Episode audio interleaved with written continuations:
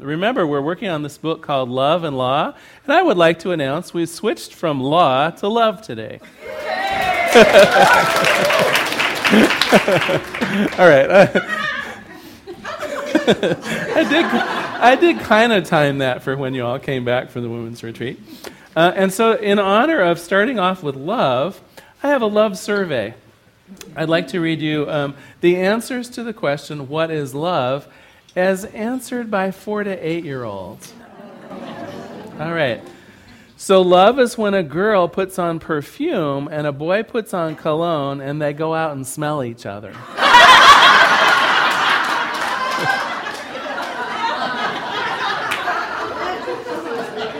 love Love is when my mommy makes coffee for my daddy and she takes a sip before giving it to him to make sure it's okay. Love, love is if you hold hands and sit beside each other in the cafeteria. That means you're in love. Otherwise, you can sit across from each other. These really do sound like kids, I swear. I know my older sister loves me because she gives me all of her clothes, and then she has to go out and buy new ones. Obviously, on the younger side of that, that age range there. All right.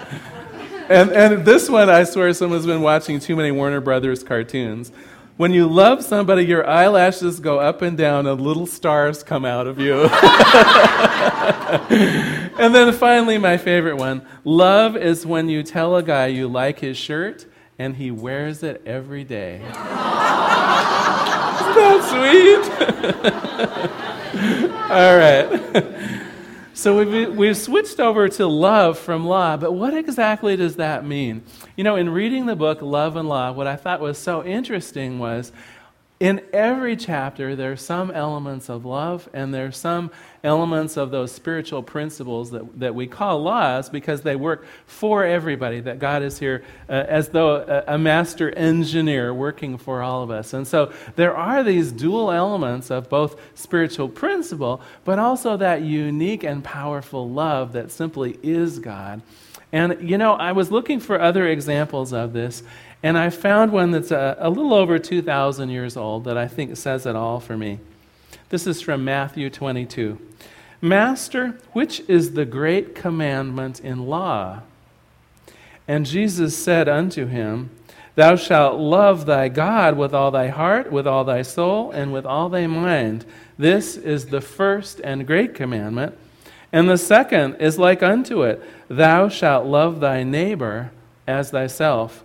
Of these two commandments hang all the law.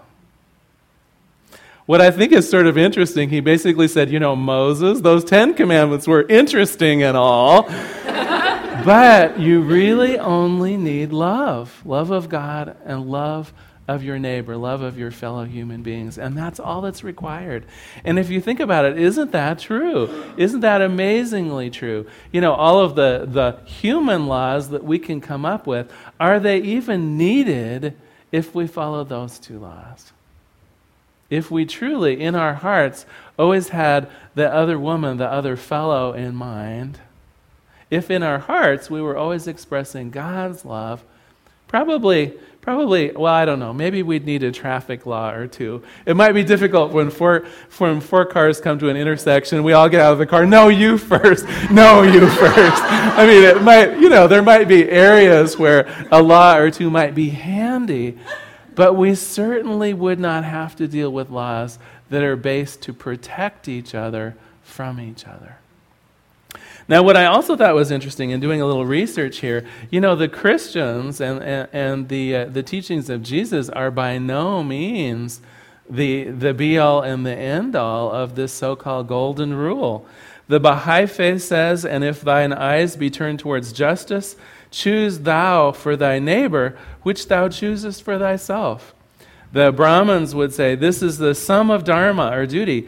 Do not unto others which would cause you pain. The Buddhists would say, A state that is not pleasing or delightful to me, how could I inflict that upon another?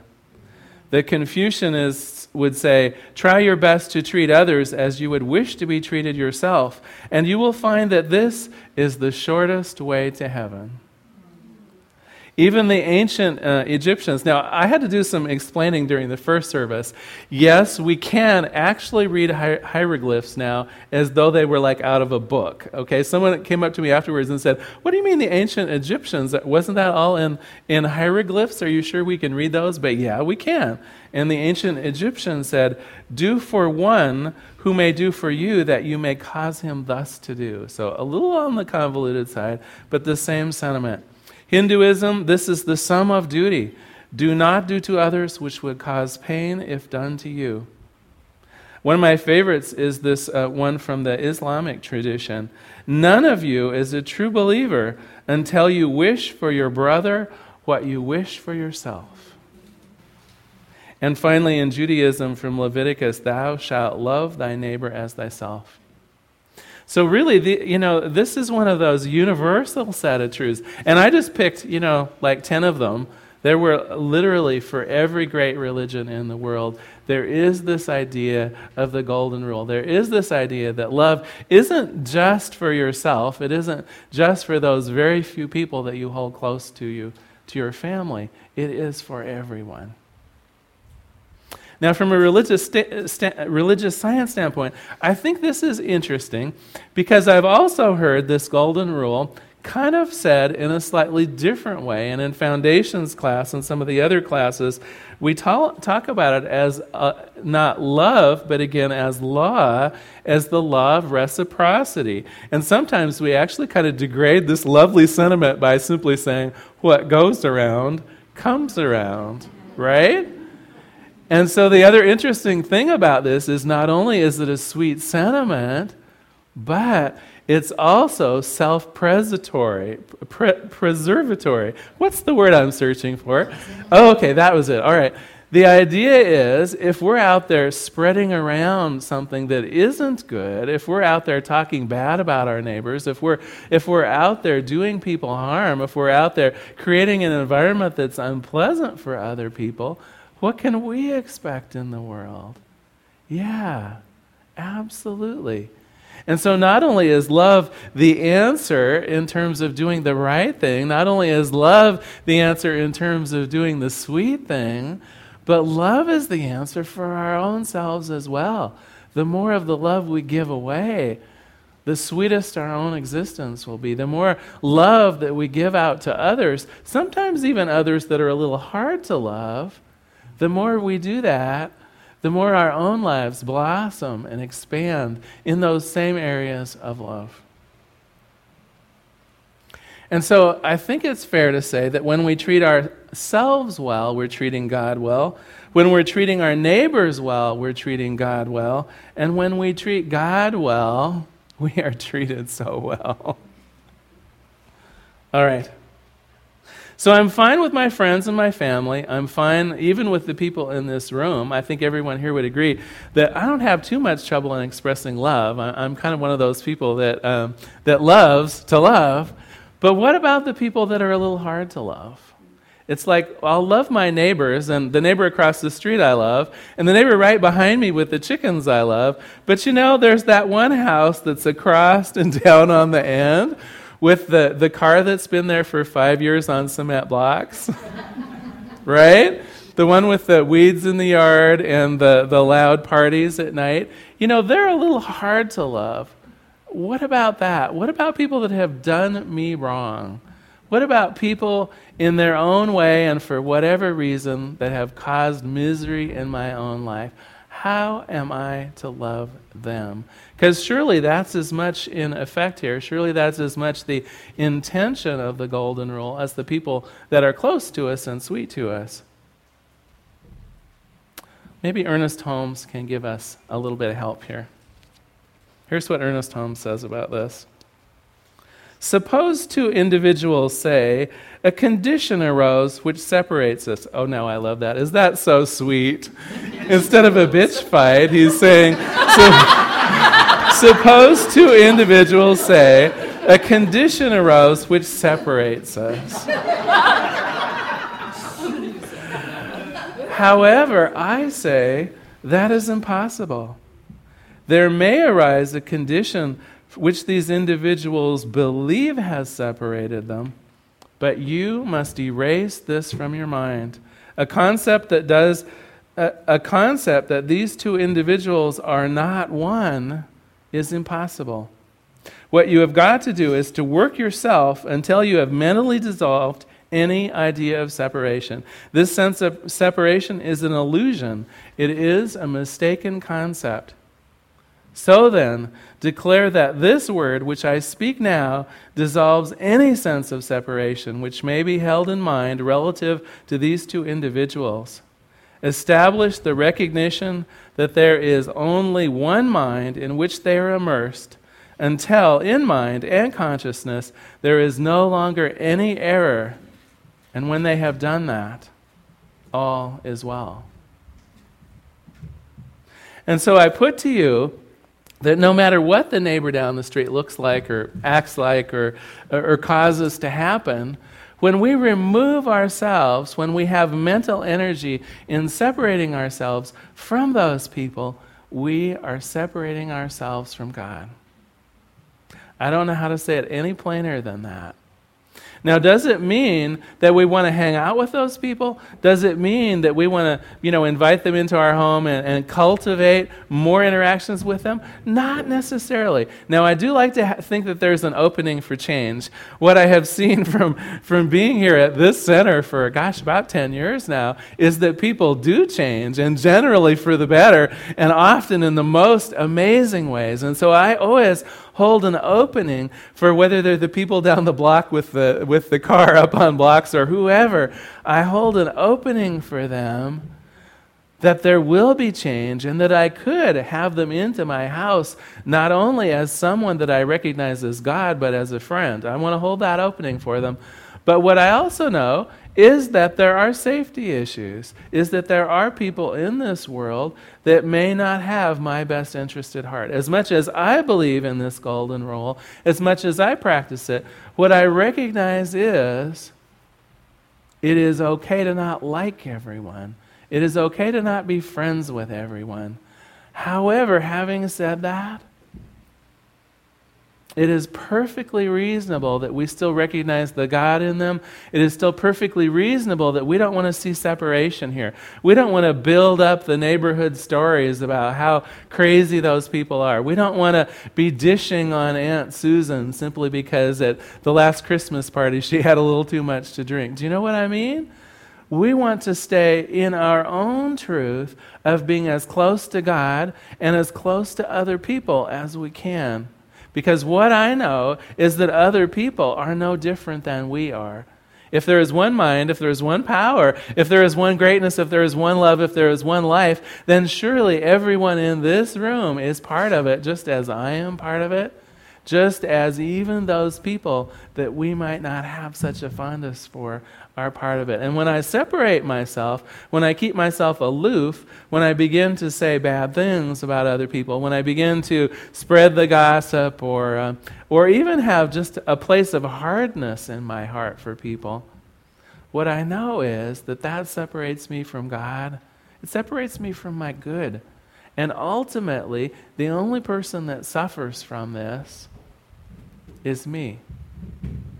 The neighbors down the street probably enjoy having their car up on blocks, or certainly it doesn't bother them. So, does me worrying about it have any effect on them? It totally doesn't. The only person, if there's unforgiveness in my heart, if there is a, a grudge, if there's some unwillingness to recognize God and other people, the only one in almost every case that's affected by this is just right here. And it simply has that capability of shutting down my own ability to love. It simply has that ability of hardening my heart, even if it's only just a tiny bit. It creates in me something that I don't want to have in there. And so back to love. How do we go then about this idea of loving everybody? Again, not necessarily wanting to be best friends with them, not necessarily wanting to invite them over for dinner, but how do we go about recognizing the God in them, that namaste spirit? The God in me sees the God in you. How do we go about finding that in our everyday world? Well, I think the place, as Ernest said, is simply to recognize that there is an essential unity You might think of it as there, but for the grace of God go I. You might think of it as, you know, I have no idea what has happened in this person's life that has brought them to this place. You might have compassion for what is obviously a bad situation that they found them in. Whatever it is that can move you into a place of awareness of a closeness to them is worth taking on. And I would even offer up a small spiritual practice that I'd like to try today. And you can think of this as a raising and praising prayer, if you like. And, uh, and so if you're game, uh, I'll, I'll read through it the first time, and then I'd like to have you repeat it. And we'll start with ourselves, because I think it's always easy to see the God, hopefully, in our own selves. And so I would say simply, I praise my life, I raise my life in the name of love. I praise my life. I raise my life in the name of love. And now let's do our family. I praise my family. I raise my family in the name of love. And now my neighbors. I praise my neighbors. I raise my neighbors in the name of love. And now British Petroleum. I praise British Petroleum. I raise British Petroleum in the name of love. Now, you knew I was going to slip something in on you, didn't you? so, can we even find a place in our hearts to love what perhaps might be the unforgivable? Now, I don't want to, you know, we can debate offline about, you know, whether there's a fault here or if things should have been done further for safety measures. But what, what I do know, you know, our country here, especially along the Gulf Coast, is kind of in a crisis here. And it will be interesting to see the long range effects of this oil spill. But I ask you, does it do any good? If we dig in our heels, if we harden our hearts, and think of British Petroleum as a, a ruthless, unforgiving, evil company that, you know, has worthless engineers and whose employees simply, you know, are, are evil or, or are careless beyond any measure. I don't think so.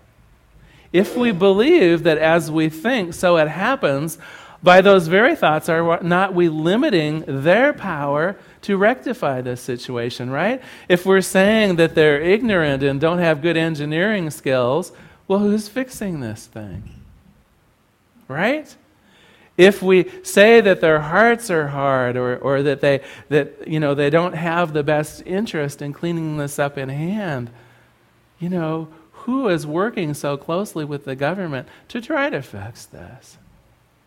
So I suggest to you, even those people that might, those people, those corporations, those business entities that might seem the hardest to love, let us do our best at uplifting the entire planet here. And I want to send you home with just a bit of homework if you're willing.